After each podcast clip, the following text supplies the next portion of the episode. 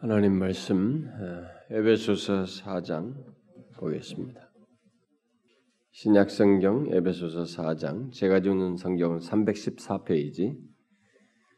음, 오늘은 15절 16절을 보겠습니다. 그런데 11절부터 쭉 또 연결시켜서 살폈으니까 11절부터 16절까지 우리 한 절씩 교독해서 읽어봅시다. 그가 어떤 사람은 사도로 어떤 사람은 선자로 어떤 사람은 복음 전하는 자로 어떤 사람은 목사와 교사로 삼으셨으니 이는 성도를 온전하게 하여 봉사일을 하게 하며 그리스도의 몸을 세우게 하며 우리가 다 하나님의 아들을 믿는 것과 아는 일에 하나가 되어 온전한 사람을 이루어 그리스도의 장성한 분량이 충만한 데까지 이르리니 이는 우리가 이제부터 어린아이가 되지 아니하여 사람의 속임수와 간산 유혹에 빠져 온갖 교훈의 풍조에 밀려 요동하지 않게 하려 합니다. 오직 사랑 안에서 참된 것을 하여 범사에 그에게까지 자랄지라. 그는 머리니 곧 그리스도라. 그에게서 온 몸이 강바디를 통하여 도움을 받음으로 연결되고 결합돼 각 지체의 분량대로 역사하여 그 몸을 자라게 하며 사랑 안에서 스스로 세우느니라. 15절 16절 오직 사랑 안에서 참된 것을 하여 범사에 그에게까지 자랄지라 그는 머리니 곧 그리스도라. 그에게서 온 몸이 각마디를 통하여 도움을 받음으로 연결되고 결합되어 각 지체 분량대로 역사하여 그 몸을 자라게 하며 사랑 안에서 스스로 세우느니라. 우리가 계속해서 이 시간에 살피는 것은 교회를 그리스도의 몸으로 어, 말하면서 우리에게 주신 예수 믿는 신자들이 어, 교회 구성원이 되어서 어떤 모습과 아, 또 상태를 가지고 또 방향성과 목표를 가지고 어, 이 땅을 살아야 하는지에 대한 이런 교회에 관련 교회론에 대해서 살피고 있습니다. 아, 지난 시간은 영적인 어린아이가 되어서는 안 된다고 하는 내용을 예, 쭉 앞에 어, 살피는 중에 14절을 어, 중심으로 해서 살폈습니다. 아, 우리가 영적 어린아이가 되어서는 안 되는 이유는 14절에 어, 기록된 대로 사람의 속임수와 간사한 유혹에 빠질 수 있기 때문이고 모든 교훈의 풍조에 밀려서 요동할 수 있기 때문이라고 했습니다. 따라서 우리들은 어린아이로부터 자라나는 일이 있어야 하고 그 성장을 위해서는 하나님의 진리를 어, 배워 알아야 할 뿐만 아니라 그 진리에 대한 순종이 있어야 한다는 사실을 어, 살폈습니다. 우리는 지금 이 계속되는 이 교회에 대한 말씀 중에서 어, 특별히 몸, 몸으로 얘기하고 있기 때문에 몸 안의 활동, 몸 안의 활동에 대해서 살피고 있습니다. 아, 상당히 오랫동안 이 부분을 살피고 있는데 그 그동안의 이 그리스도의 몸의 지체로서 우리들이 그리스도의 몸 안에서 활동하는 여러 가지 것들을 어, 살펴봤죠. 자, 이 시간은 이제 계속해서 이 살필 내용은 오늘 이제 15절 16절을 통해서 어, 그동안의 이 그리스도의 몸 안에서의 활동에 대한 결론적인 내용이라고 보면 되겠습니다. 아, 그래서 그리스도에게까지 그리고 그로부터 자라가는 문제에 대해서 어, 살펴보도록 하겠습니다.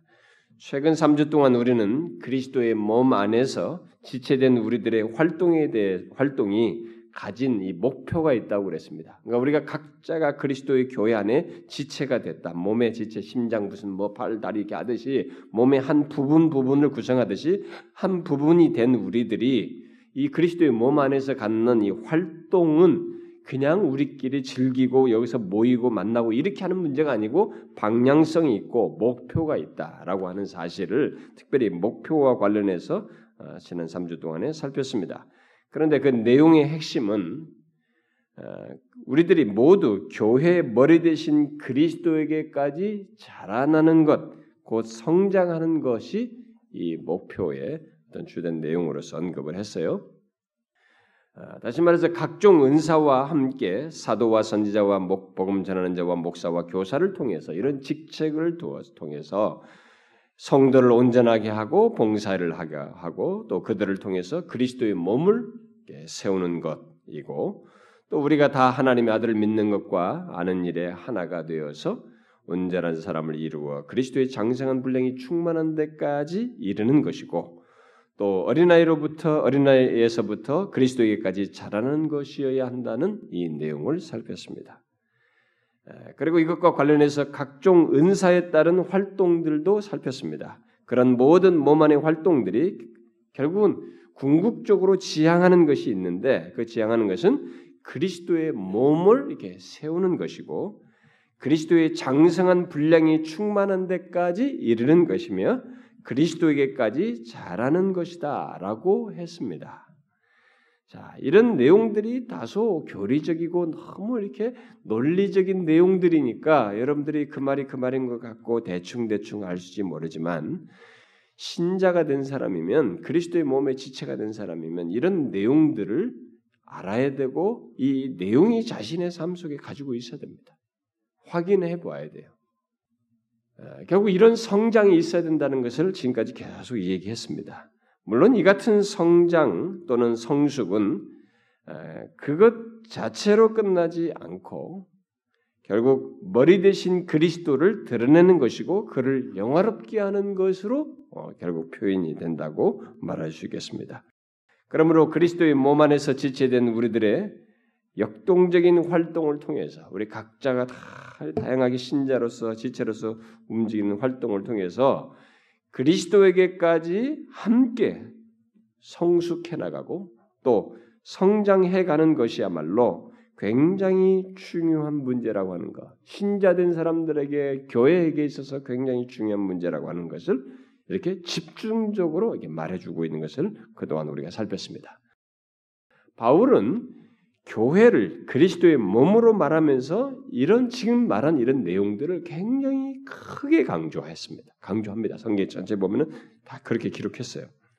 다시 말해서 교회가 그리스도에게까지 자라는 것, 특히 모든 지체들이 지체로 구성된 우리 신자들이 그리스도인들이 하나가 되어서 함께 자라나는 이 문제가 굉장히 중요하다고 해서 크게 강조하고 있습니다. 그의 모든 기록 속에 서신들 속에 강조되고 있습니다. 이 앞에 에베소서 2장 끝부분에서도 바울은 교회를 건물로 곧 성전을 비유로 해서 이 얘기를 합니다. 건물이 지어져 가는 것으로서 교회를 묘사를 하죠. 그런데 그 건물로 지어지는 것은 이것은 물리적인 것 아닙니까? 이런 것들은 거기는 생명체가 없잖아요. 아니, 비생명체지 않습니까? 그런데도 그 건물로 지어지는 이 문제를 기술하는데도 불구하고 마치 그 건물이 살아서 성장하는 것처럼 그런 용어를 자기가 새로 만들어서 헬란 말을 새로 만들어 합성어 시켜 가지고 그 단어를 묘사해요. 건물이 마치 생명을 가지고서 지어져 가는 것처럼 그런 용어로서 묘사를 하는 것을 보게 됩니다. 그래서 그리스도 안에서 건물마다 서로 연결하여 주 안에서 성전이 되어가고 함께 지어져 간다 라고 하면서 그런 식의 묘사를 합니다. 그러니까 건물들이 서로 연결하여서 함께 지어져 가는 이런 마치 생명을 가지고 지어져 가는 같은 그런 표현을 한 것이죠. 이처럼 바울은 앞에 2장에서부터 교회의 성숙 또는 성장을 굉장히 크게 강조하고 있습니다. 그런데 그것에 대한 강조가 가장 두드러진 곳이 어디냐면은 여기 4장이에요. 에베소서 오늘 우리가 읽 지금 살펴본 4장 11절 이하의 이 내용입니다. 특별히 바울은 12절에서부터 그리스도의 몸을 세운다는 말을 통해서 교회의 성숙과 성장을 말합니다. 그리고 13절에서 세 가지 표현으로 성장, 성숙에 대해서 얘기를 했죠. 앞에서도 얘기했습니다. 우리가 다 하나님의 아들을 믿는 것과 아는 것에서 하나가 되는 것, 온전한 사람을 이루는 것, 또 그리스도의 장성한 분량이 충만한 데까지 이르는 것을 통해서 이 성숙, 성장에 대해서 얘기를 했어요. 그리고 나서 또 14절로 넘어와서도 비록 부정적이지만은 우리가 이제부터 어린아이가 되지 아니해야 한다 함으로써 어린아이로서 어린아이로부터 성장, 성숙해야 된다고 하는 얘기를 또 했습니다. 그런데 이제 오늘 우리가 살피려고 하는 15절과 16절도 보게 되면 놀랍게도 그 얘기를 또 다시 하고 있습니다. 교회의 성숙과 성장에 대해서 또 얘기를 하고 있는 것을 보게 됩니다. 그러니까 한 번이 아닙니다. 이 오늘 본문을 잘 보시면은 오늘 15절 16절도 보면은 먼저 오직 사랑 안에서 참된 것을 하여 범사에 그리스도에게까지 잘할지라 이렇게 말했어요. 또 그렇게 해놓고 또 뒤이어서 머리 대신 그리스도에게서 온 몸이 각 마디를 통하여 도움을 받음으로 연결되고 결합하여 각 지체의 분량대로 역사하여 그 몸을 어떻게 해요? 잘하게 한다. 또 말합니다. 그리고 바로 연결된 내용입니다만 그렇게 해서 사랑 안에서 스스로 세운다. 지금 단어가 계속 나옵니다. 이렇게 함으로써 교회의 성숙과 성장을 지나칠 정도로 강조해요. 이 바울이 지금 그래서 어떤 성경 비평가는 바울이 여기서 좀 헷갈리고 있는 거 아니냐. 어? 어? 그러면서 혹평을 합니다. 그러나 그것은 바울이 마음에 두고 이 에베소에서 전 에베소서 전체에서 강조하려고 하는 내용이 무엇인지 그 바울의 그, 그 에베소 교회 성도들을 생각하면서 그 목회적인 마음에서 애절하게 가지고 있는 것이 무엇인지를 알지 못하고 지금 이 전체적인 문맥과 바울의 정서를 이해하지 못하고 하는 말이라고 할 수 있습니다. 바울은 반복을 대단히 좋아합니다. 그렇다고 해서 단순한 반복이 아니라 좀 더 내용을 보충하고 강화하여서 강조하는 반복을 어, 잘하고 있습니다. 잘합니다. 본문에서도 역시 그렇게 하고 있습니다. 결국 바울은 여기 교회의 성숙에 대해서 말하되 앞에서 말한 것을 좀 더 심도 있게 말을 하고 있는 것을 보게 됩니다. 우리는 이미 교회가 어디까지 또 어떻게 성장하는지에 대해서 그동안 좀 살펴왔습니다. 지난 시간은 왜 성장하는지 부정적인 측면에서 살폈어요. 그런데 그 모든 내용을 또다시 본문에서 더욱 어? 그 심화시켜서 적극적인 측면에서 강조하고 있습니다. 우리는 바울의 이 같은 반복과 강조를 지루하게 생각하면 안 됩니다. 제가 지금 앞에 이들의 이런 내용을 막 쭉 서술할 때 여러분들이 어, 이게 내용을 뭐다 아는데 그 얘기 그 얘기 같은데 뭐 또 자꾸 이거 읽냐 이렇게 했을지 몰라. 그게 우리들이 하나님의 말씀에 빠져들어가는 함정입니다. 성경은 절대로 무의미한 반복을 하지 않습니다. 하나님의 계시의 말씀이에요. 그러니까 무의미한 반복이 없어요. 그래서 이런 내용들 반복을 우리가 지루하게 생각해서는 안 되는 것입니다. 오히려 그만큼 우리의 성숙과 성장이 필연적이라고 하는 것을 그런 필연성을 강조하고 있다는 것을 알아야 됩니다. 그래서 우리에게 그게 적용이 되고 나한테 그게 충격으로 와야 되는 것입니다. 아, 나는 지체로서 성숙하고 있는가? 성장하고 있는가? 이렇게 나의 성숙, 교회 지체로서 구성해서 내가 거기에 포함돼서 내가 이렇게 성숙해야 된다는 것을 이토록 강조하고 있는데 나는 그러한가 라고 하는 질문을 해야 되는 것입니다.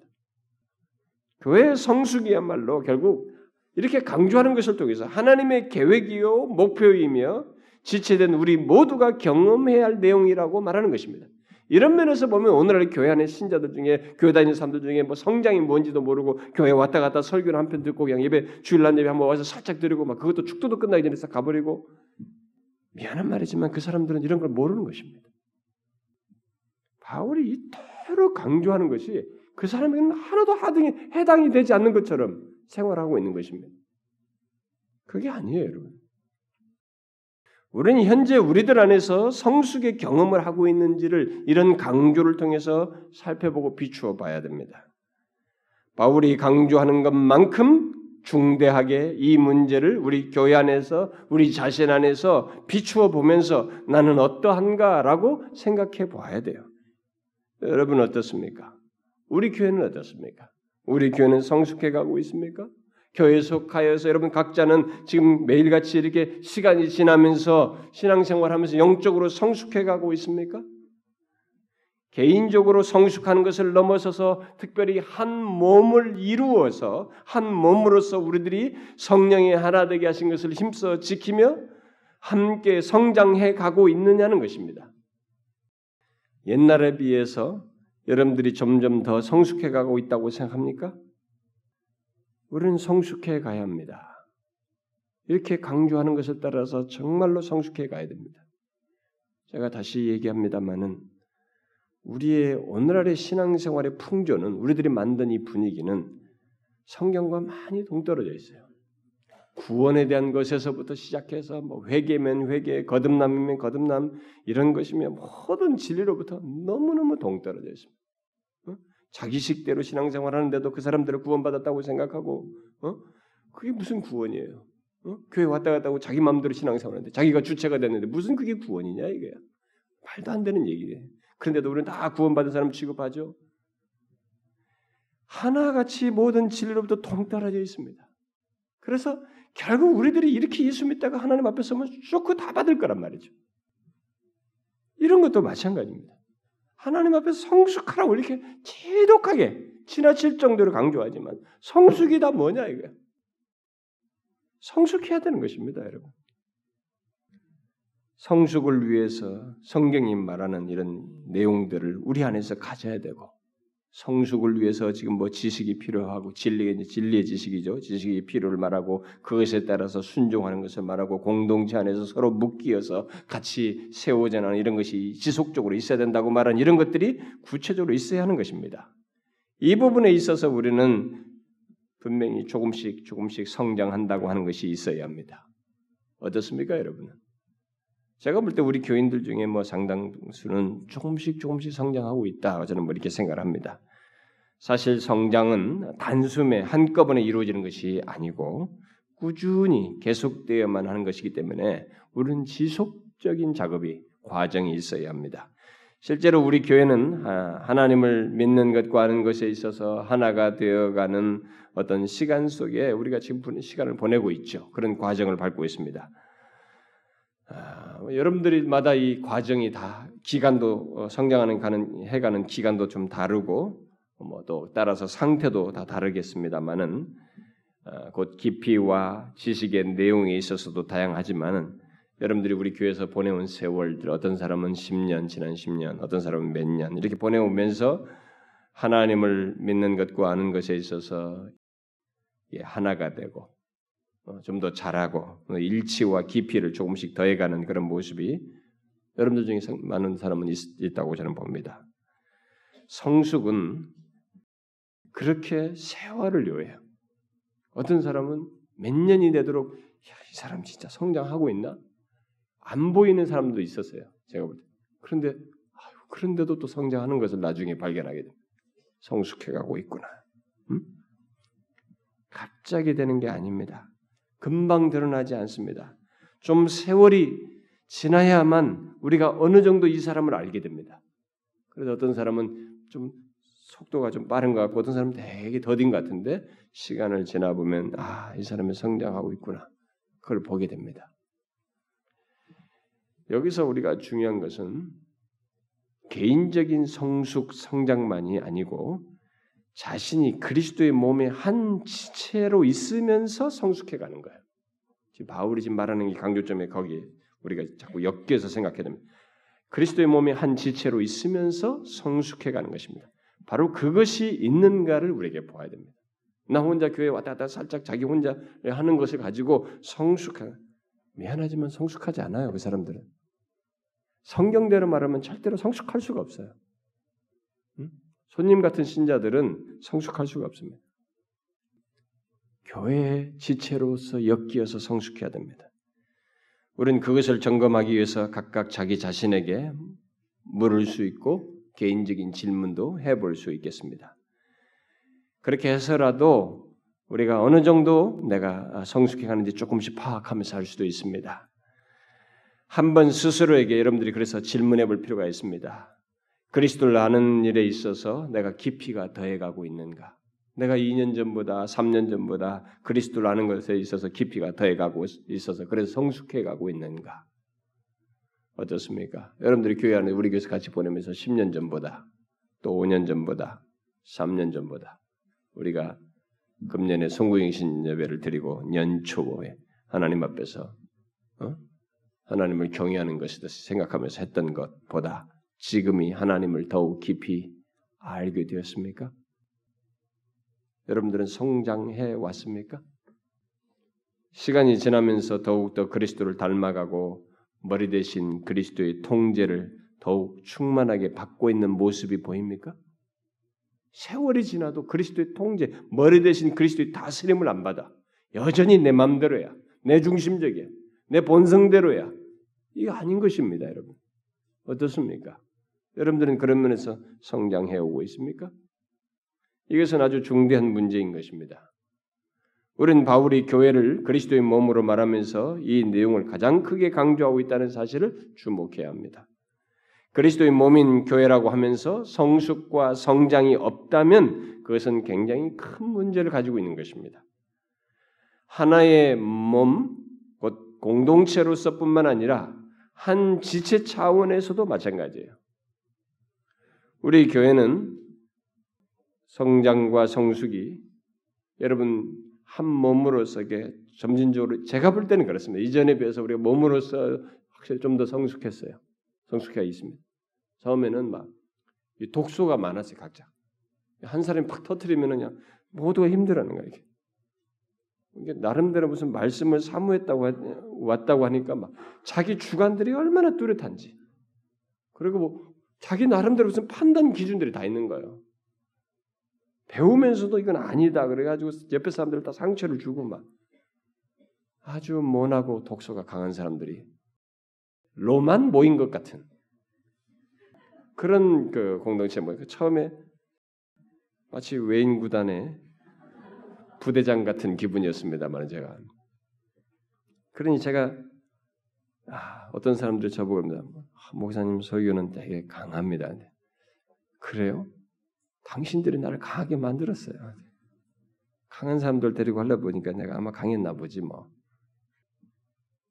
우리가 다 그렇습니다.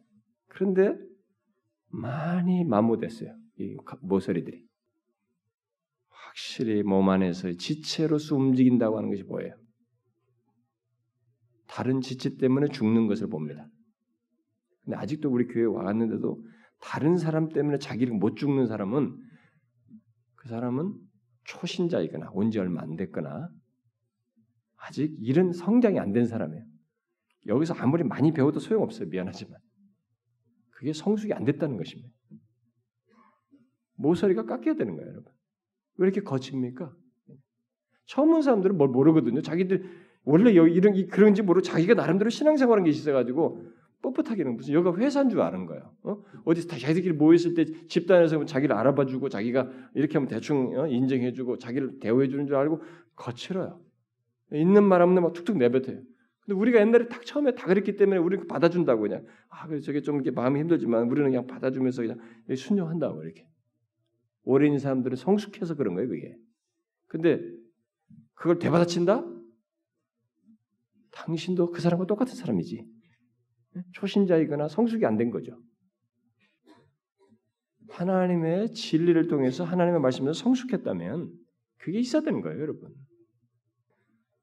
바로 이와 같은 성숙에 대한 메시지를 바울이 여기서 다시 반복하면서 강조한 이 15절과 16절 본문을 통해서 우리가 다시 강조한 이 내용을 좀 반복해서 상기할 필요가 있습니다. 이미 충분히 언급했기 때문에 본문을 통해서 특기할 만한 내용만 제가 조금 더 다시 덧붙이도록 하겠습니다. 바울은 이 15절과 16절에서 교회는 성숙 또는 성장해야 하는데 어디까지 어떻게 성장해야 하는지를 다시 한번 말해주고 있습니다. 어디까지 성숙하고 성장해야 한다고 말하고 있어요? 교회 머리 대신 그리스도에게까지 자라야 한다고 말하고 있습니다. 이 말은 우리의 성장의 목표는 결코 상대적인 것이 아니라는 것입니다. 이걸 잘 알아야 됩니다. 상대적인 것이 아니라 다시 말해서 다른 지교회, 이쪽 교회, 저쪽 교회, 뭐큰 교회가 아니고 어느 큰 교회가 모델이 되는 게 아니에요, 사실. 그런 것을 생각하면서 성장하는 것이 아니고 또 다른 지체도 아니에요. 바로 그리스도에게까지 그리스도를 표준으로 해서 자라야 한다라고 말하고 있는. 우리의 성숙의 목표는 어떤 신앙의 위인도 아닙니다. 그리스도예요. 더욱이 우리 이 한국 교회 안에서 이 분위기가 마치 이렇게 교회에서 직분되다가 나이가 좀 되고 교회에서 연륜이 좀 오래돼가지고 교회에서 보면 권사가 되고 뭐 장로가 되고 뭐 이렇게 되면은 다 잘한 것처럼 생각해요. 다른 사람들이 그렇게 또 생각을 해. 당사자도 아니라 할지라도 다른 사람도 그렇게 생각을 해요. 그 사람은 당연히 이런 걸 다 알 거라고 성장했다고 생각하는 경향이 있습니다. 그래서 마치 어, 더 이상 이르를 목표가 없는 것처럼 생각하는 사람들이 있어요. 그건 큰 오해입니다. 아주 잘못합니다. 우리의 성숙 또는 성장의 목표는 마지막 생명이 닿기까지 더욱더 그리스도를 알아가고 그리스도를 표준으로 해서 그에게까지 자라는 것이에요. 그러면 그리스도에게까지 어떻게 자라야 할까? 우리는 앞부분에서도 이 문제를 살폈습니다. 그런데 바울은 여기 본문 15절과 16절에서 좀 더 구체적으로 심도 깊은 설명을 하고 있습니다. 두 가지 측면에서 그 방법을 말해주고 있는데 하나는 교회를 그리스도의 몸으로 말하는 가운데서 성장의 방법을 말하고 있고 다른 하나는 14절에서 말할 때 내용의 연장선상에서 현실적인 방법을 말해주고 있습니다. 자, 먼저 그리스도의 몸으로서 교회가 성숙과 성장을 하기 위해서 가져야 할 방법으로서 말하고 있는 것은 16절에 기록된 대로 그리스도에게서 온몸이 그에게서는 결국 그리스도에게서죠. 그리스도에게서 온몸이 강마디를 통해 도움을 받음으로 조화롭게 성장해야 한다고 말하고 있습니다. 그러니까 교회가 그리스도에게까지 자라기 위해서는 이 간단한 의학적인 지식, 의학상 의학적인 지식으로 어, 알수 있는 내용을 말하고 있습니다. 그건 뭐예요? 머리 대신 그리스도에게서 온몸이 도움을 받아야 한다는 것입니다. 성장의 근원은 바로 이것입니다. 성장의 근원 잘 알아야 됩니다. 머리 대신 그리스도에게서 온몸이 도움을 받아야 돼. 요즘 의학이 어디 집중하냐면 뇌에 집중합니다. 야, 여기에 막 모든 게 이게 풀 수 있는 문제가 다 있다는 거야. 많이 발전했다고 여기서 지금 하고 난립니다. 이 머리에 통제를 다 받는 것이에요. 도움을 여기서 다 받는 것입니다. 우리는 이 사실을 항상 기억해야 됩니다. 교회의 성숙은 우리의 능력으로 되는 것이 아닙니다. 지체들의 능력으로 되는 것이 아니에요. 우리들의 힘으로 되는 것이 아닙니다. 아무리 우리가 서로 하나가 되자 하고 서로 연합하자고 하면서 또 아무리 수고와 봉사를 많이 해도 그 모든 것이 머리 대신 그리스도에게서 기원하지 않으면 다시 말해서 그리스도의 몸에 순응해서 그의 도움을 받지 않으면 교회의 성숙이라는 것은 안 돼요. 겉으로 사람은 많아질 수 있습니다. 그러나 성숙하다고 하는 성경의 교회의 성장의 개념으로서 성장은 안 되는 것입니다. 오늘날 우리들의 교회가 성장 개념을 이 외적인 성장으로 보고 있기 때문에 착각을 하는 거예요. 그래서 제가 성숙이란 말과 자꾸 병행해서 같이 쓰는 것입니다. 우리들은 사람이 많으면 교회가 성장했다고 생각하는 거예요. 무슨 소리 하는 거예요? 사람 많아도 그들이 배운 지식이 그렇고 진리가 너무 얄팍해 가지고 어린아이 같은 수준의 성도들이 너무 많습니다. 고작 자기 축복받으러 교회 다니는 수준의 많은 사람 대부분이 그런 성도들 모여 있으면 그게 무슨 성장이냐 이거예요. 무슨 성숙입니까? 머리 대신 그리스도인 영화롭게 하는 마음이 그것이 자신의 삶의 목표요 방향성을 견고하게 갖추고 있지 않은데 무슨 성숙이냐는 거예요. 아닙니다, 여러분. 우리는 이 사실을 중대하게 알아야 됩니다. 머리 대신 그리스도로부터 도움을 받아야만이 교회는 성숙하는 거예요. 우리들끼리 무엇을 하자고 해서 되는 것이 아닙니다. 그러므로 우리들은 물어야 합니다. 나는 그리스도를 머리 대신 그리스도를 의지하는가? 그를 의지하여 기꺼이 그의 뜻에 순종하는가? 그의 처분에 내 자신을 맡기고 있는가? 그분의 통제를 따르고 있는가? 내 본성대로 행하고 있는가? 다른 지체를 향해서 내 욕심대로 내 성질대로 하고 있는가? 아니면 그리스도 머리 대신 그리스도의 통제를 따르고 있는가? 물어야 됩니다. 나의 교제는 머리 대신 그리스도를 따라서 하는 것인가? 내가 교회에서 봉사를 하고 수고하는 것은 머리 대신 그리스도의 도움을 받아서 하는가? 그의 지시와 도움을 원하심을 따라서 하는가? 물어야 됩니다. 그리스도에게서 도움을 받음으로써 하고 있는가? 이게 그렇게 중요한 것입니다. 교회의 성숙, 또 우리의 영적인 성숙은 다른 식으로 되지 않습니다. 바로 그리스도로부터 도움을 받음으로써 있게 된다는 것. 그러므로 그리스도로부터 도움을 받는 것이 성숙과 성장의 가장 중요한 요인이에요. 가장 중요한 요인입니다. 오늘날 이 교회의 비극은 이것을 사실상 알지 못한다는 것입니다. 교회 성도들이 계속 자신들이 왜 이렇게 하는지를 몰라요. 무엇을 위해서 어디로부터 어떤 힘으로 이렇게 해야 되는지를 생각지 않고 행한다래. 그러면서도 은근히 자기를 알리고 막 대접을 받으려고 뭐 이렇게 하다가 무슨 뭘 하고 직분도 받으려고 한다든가 또 인정받으려고 자꾸 여기서도 은근히 자기를 드러내는 사회에서 잘 나가고 이렇게 자기를 드러내면서 잘 나가는 것하고 여기서는 다른 거예요, 여러분. 거기서는 여러분들의 능력이라는 걸 발산해도 될지 모르지만 여기서는 그리스도 머리 대신 도움으로 받음으로써 모든 것을 해야만 하는 곳이에요. 이게 안 되면 이상한 것입니다. 교회의 비극이 바로 이거예요. 사회에서 하듯이 여고 산다는 것입니다.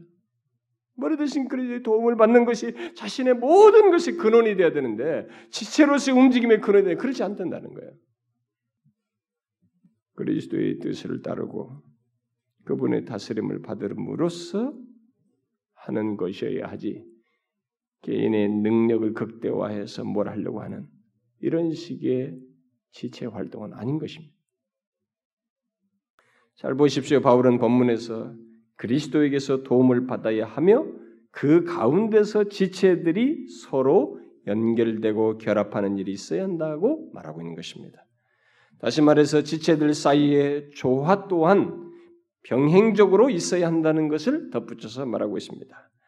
성장은 각 지체들이 조화를 이루며 머리 대신 그래서 도움을 받아야 할 뿐만 아니라 거기서 더 나아가서 그 그것을 따라서 이제 각 지체들이 조화를 이루며 균형 있게 힘을 공급받는 그것을 공유하는 이런 것이 있어야 한다는 것입니다.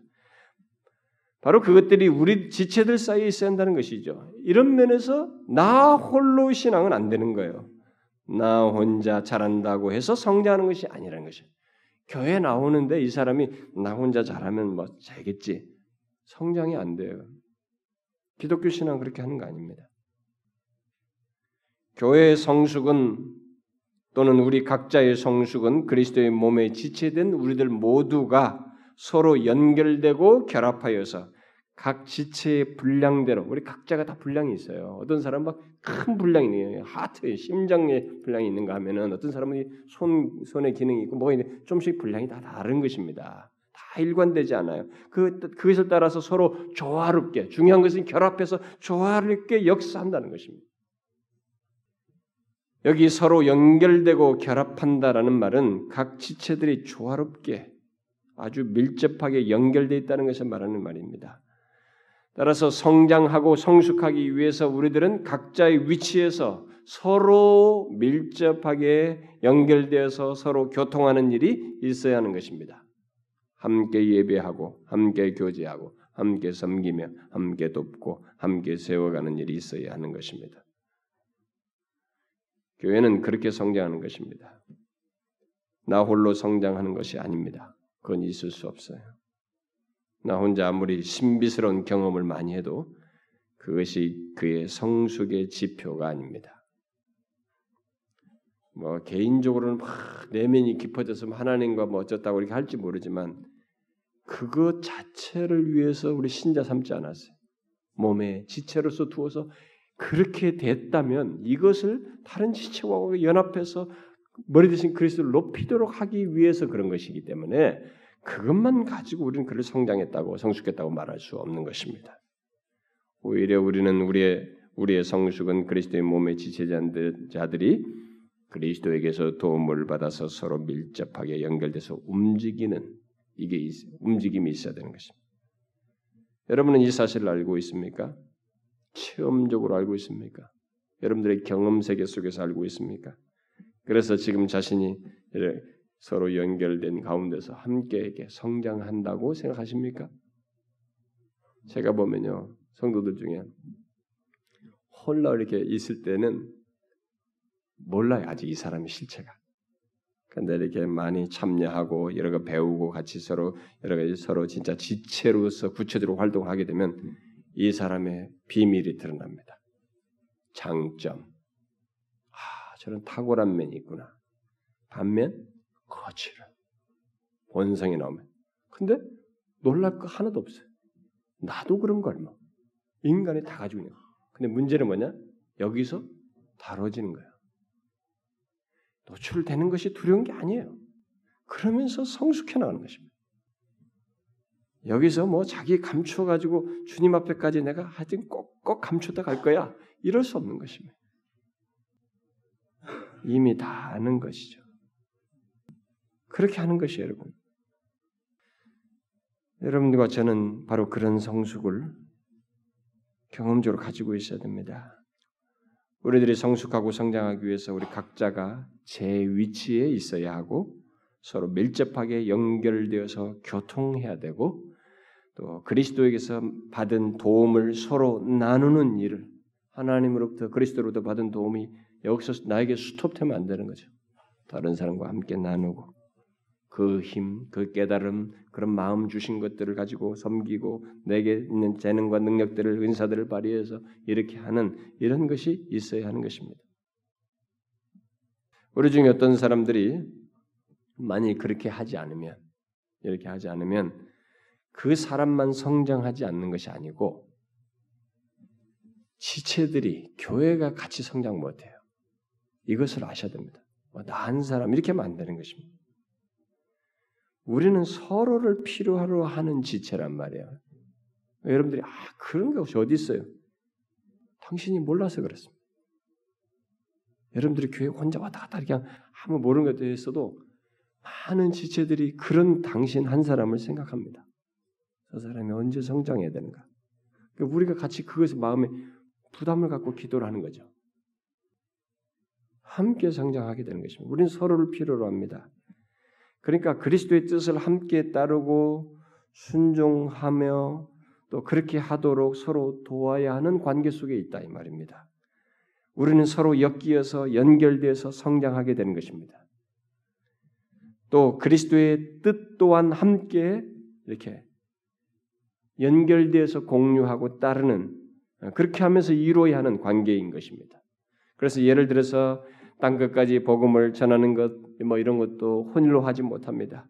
또 우리 안에서 말씀을 양육하는 것도 누군가 가르쳐 준 사람이 있어야 되고 배워야 하고 이 관계가 같이 있어야 되고 서로 이 지교회를 세우려면 여기 안에서 우리가 은밀하게 서로도 섬기는 게 얼마나 많습니까? 제가 그동안 우리 교회 처음부터 시작해서부터 우리는 뭘 섬기더라도 대체적으로 노출하지 않고 있지 않습니까? 응? 근데 상당히 많은 부분 여러분들이 하셔요.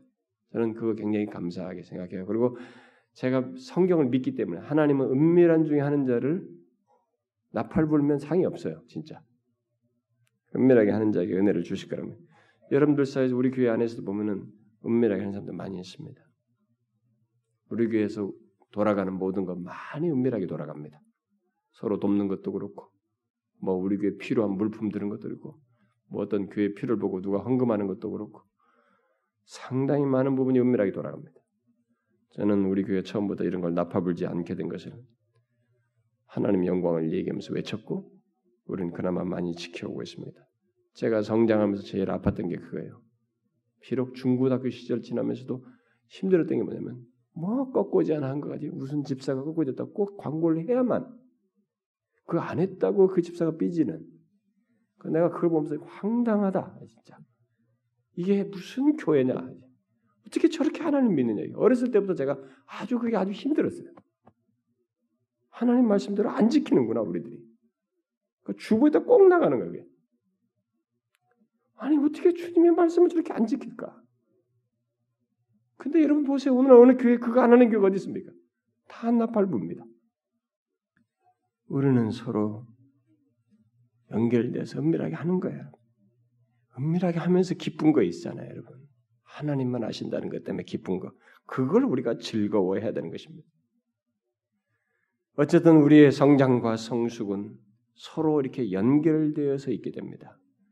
15절에 범사에 그에게까지 자랄지라 라고 했는데 거기 범사라는 말은 뭐 계속적으로 항상 이런 것도 있겠습니다만은 모든 면에서 균형이 있게라고 이해하는 게 더 좋습니다. 모든 모든 면에서 균형 있게 그리스도에게까지 자랄지라.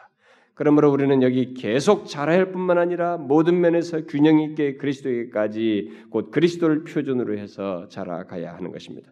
그런데 바울은 우리의 성장과 성숙을 16절에서 몸으로 말한 것과 달리 몸이라는 은혜를 은혜를 통해서 말한 것과 달리 15절에서 뭘로 말해요? 현실적으로 적용성이 있는 방법을 다시 더 덧붙이고 있습니다.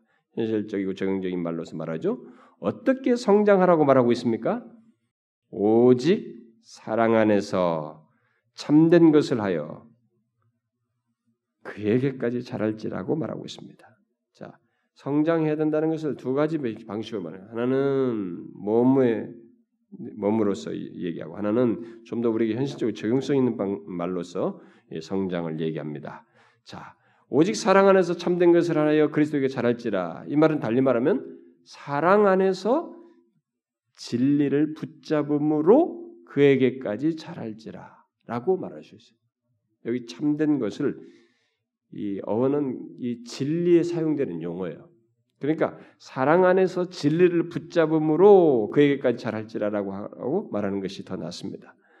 쉽게 말해서 사랑 안에 진리를 얘기하고 진리를 가르치는 것은 물론 진리 안에서 행함으로 그리스도에게까지 잘할 것을 말하고 있는 것입니다.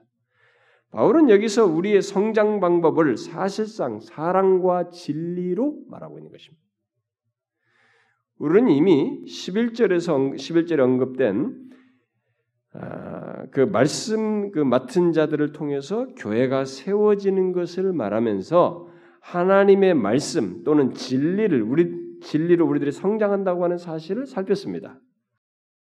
그러나 본문 15절에서는 우리의 성장과 성숙을 위해서 진리뿐만 아니라 무엇을 덧붙이고 있어요? 사랑이 있어야 된다 라고 말하고 있습니다. 사실 바울은 앞에 4장 2절에서도 사랑을 언급했습니다. 음, 교회를 하나 된 것을 얘기하면 사랑을 얘기했어요. 그리고 16절에서도 지체들이 서로 연결되고 결합하여 역사하는 것을 사랑과 연관지어서 말을 하고 있습니다. 바로 사랑 안에서 세운다 이렇게 말을 하고 있어요. 그 말은 결국 교회 머리 대신 그리스도로부터 공급되어 지체들 사이에 이 교통에서 나타나야 할 것이 있다면 바로 뭐라는 거요?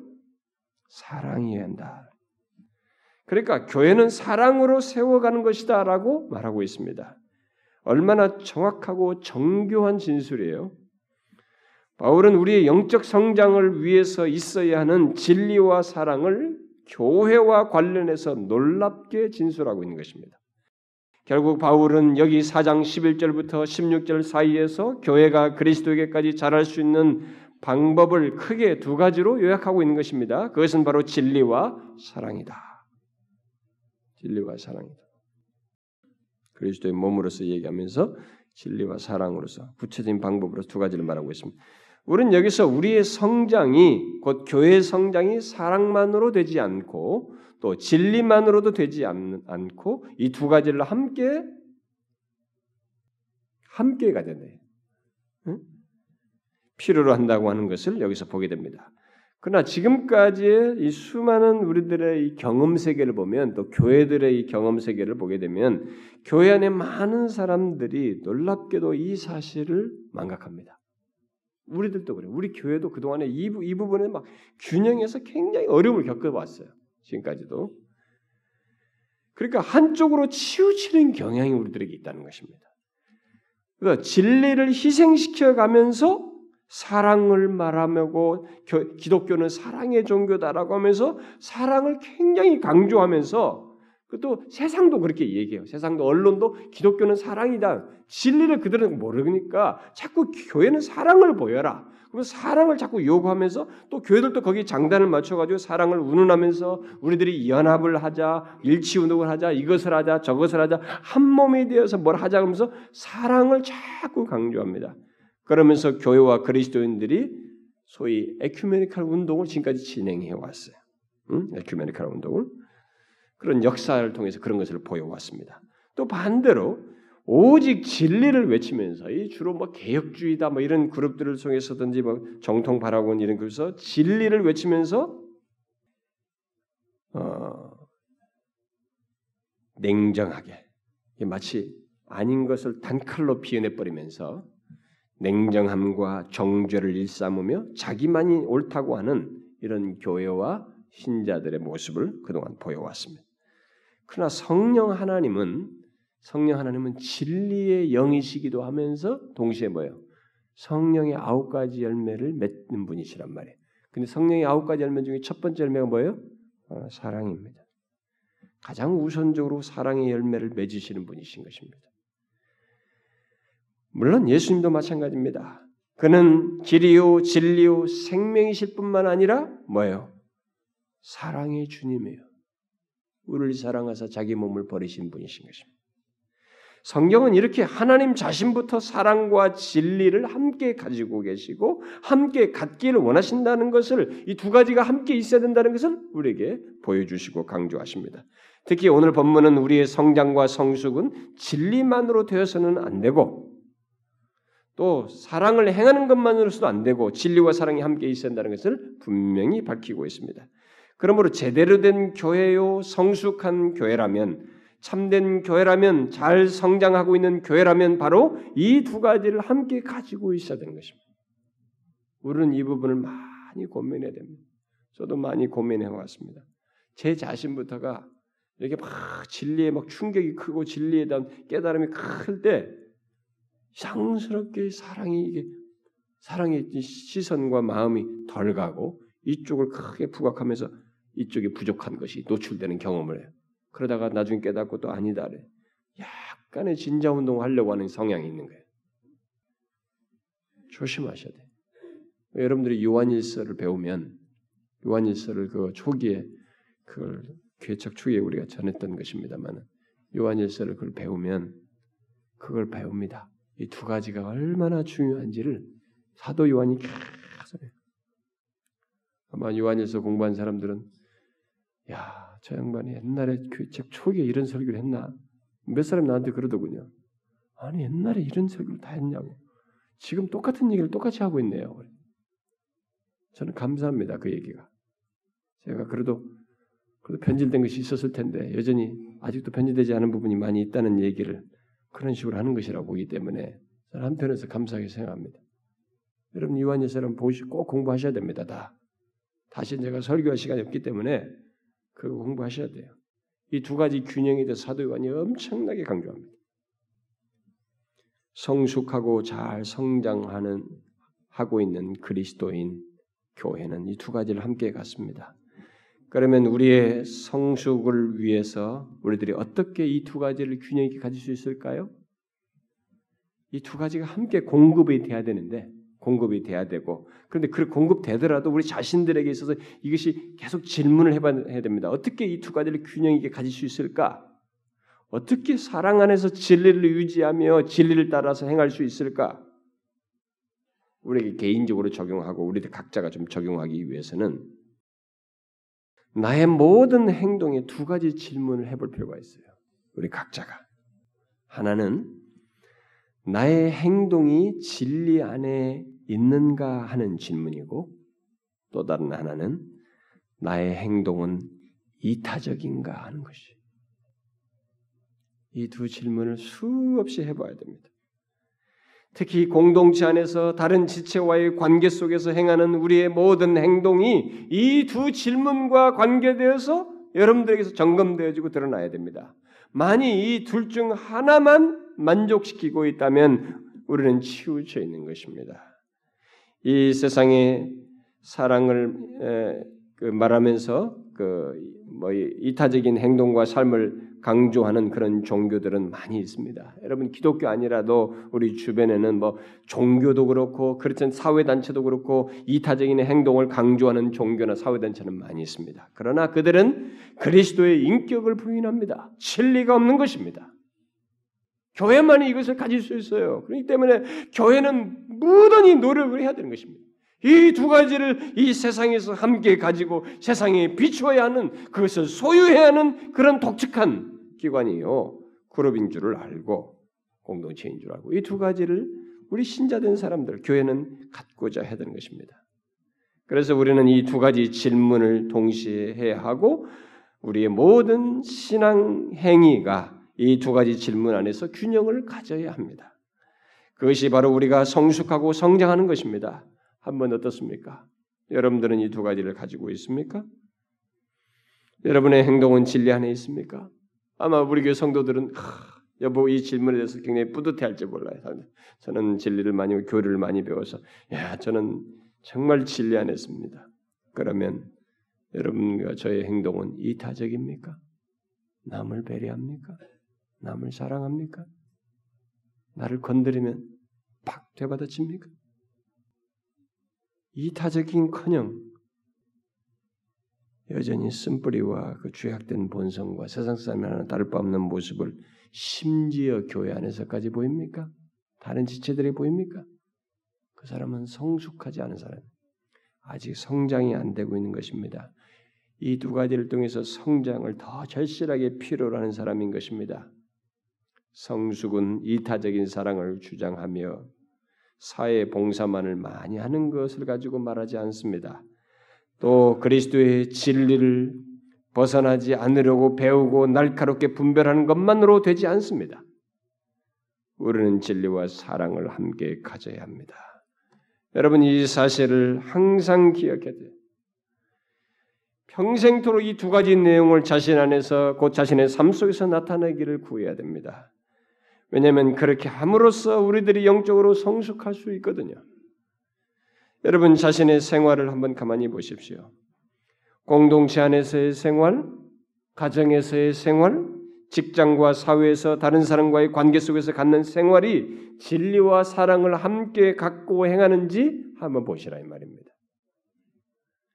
우리는 분명 많은 부족이 발견될 것입니다. 이 질문하게 되면 그러나 성장과 성숙은 지속성을 얘기하는 것이 완성을 말하는 것이 아니라 끝까지 계속되는 과정 속에 있는 것이기 때문에 우리가 좌절할 필요는 없습니다. 중요한 것은 우리가 갖고 나타내야 할 이 진리와 사랑의 어디서부터 이것이 공급되는 줄을 알고 그리스도를 머리로 한 교회 안에서 이것이 되는 줄 알고 여기서 공급을 잘 받을 뿐만 아니라 이 공급된 것이 아까지 두 질문을 통해서 자신의 모든 행동에서 드러나기를 힘쓰는 인격적인 행동을 하는 일을 우리가 끝없이 해야 됩니다. 멈추지 말고 해야 돼요. 만약에 부족이 드러났으면 회개하면서 은혜를 구하면서 하면 됩니다. 사실 공급이 없이 진리와 사랑을 잘 갖고 나타낼 수는 없습니다. 그런데 그 공급이라고 하는 것이 그리스도에게서 온몸이 각마디를 통해서 도움을 받는 것이기 때문에 교회의 머리 대신 주님은 우리에게 진리와 사랑을 공급하시는 분이셔요. 그런데 어떻게 각마디를 통해서 공급하시듯이 바로 사도와 선지자와 목사와 교사를 비롯해서 다른 지체들을 통해서 공급하시기 때문에 교회 안에서 다른 지체들과 함께 연결된 관계와 활동을 통해서 함께 배우고 함께 교제하고 함께 예배에 참여하고 말씀을 듣고 서로 세워가는 이 관계와 활동 속에서 우리가 공급받는 줄 알고 여기에 충실하셔야 됩니다. 사실 우리는 그리스도의 몸인 교회 안에서 진리와 사랑을 공급받으면서 동시에 진리와 사랑을 행하게 됩니다. 엑서사이즈를 하게 되는 것이죠. 이 사실을 발견한 것이 굉장히 중요한 것입니다. 물론 우리는 그리스도의 몸 밖에 있는 사람들에 대해서도 진리와 사랑을 행해야 됩니다. 근데 여기서 못하는 사람이 밖에 잘할 리가 없어요. 여기서 그것이 배우며 공급받으면서 실천해야 되는 것입니다.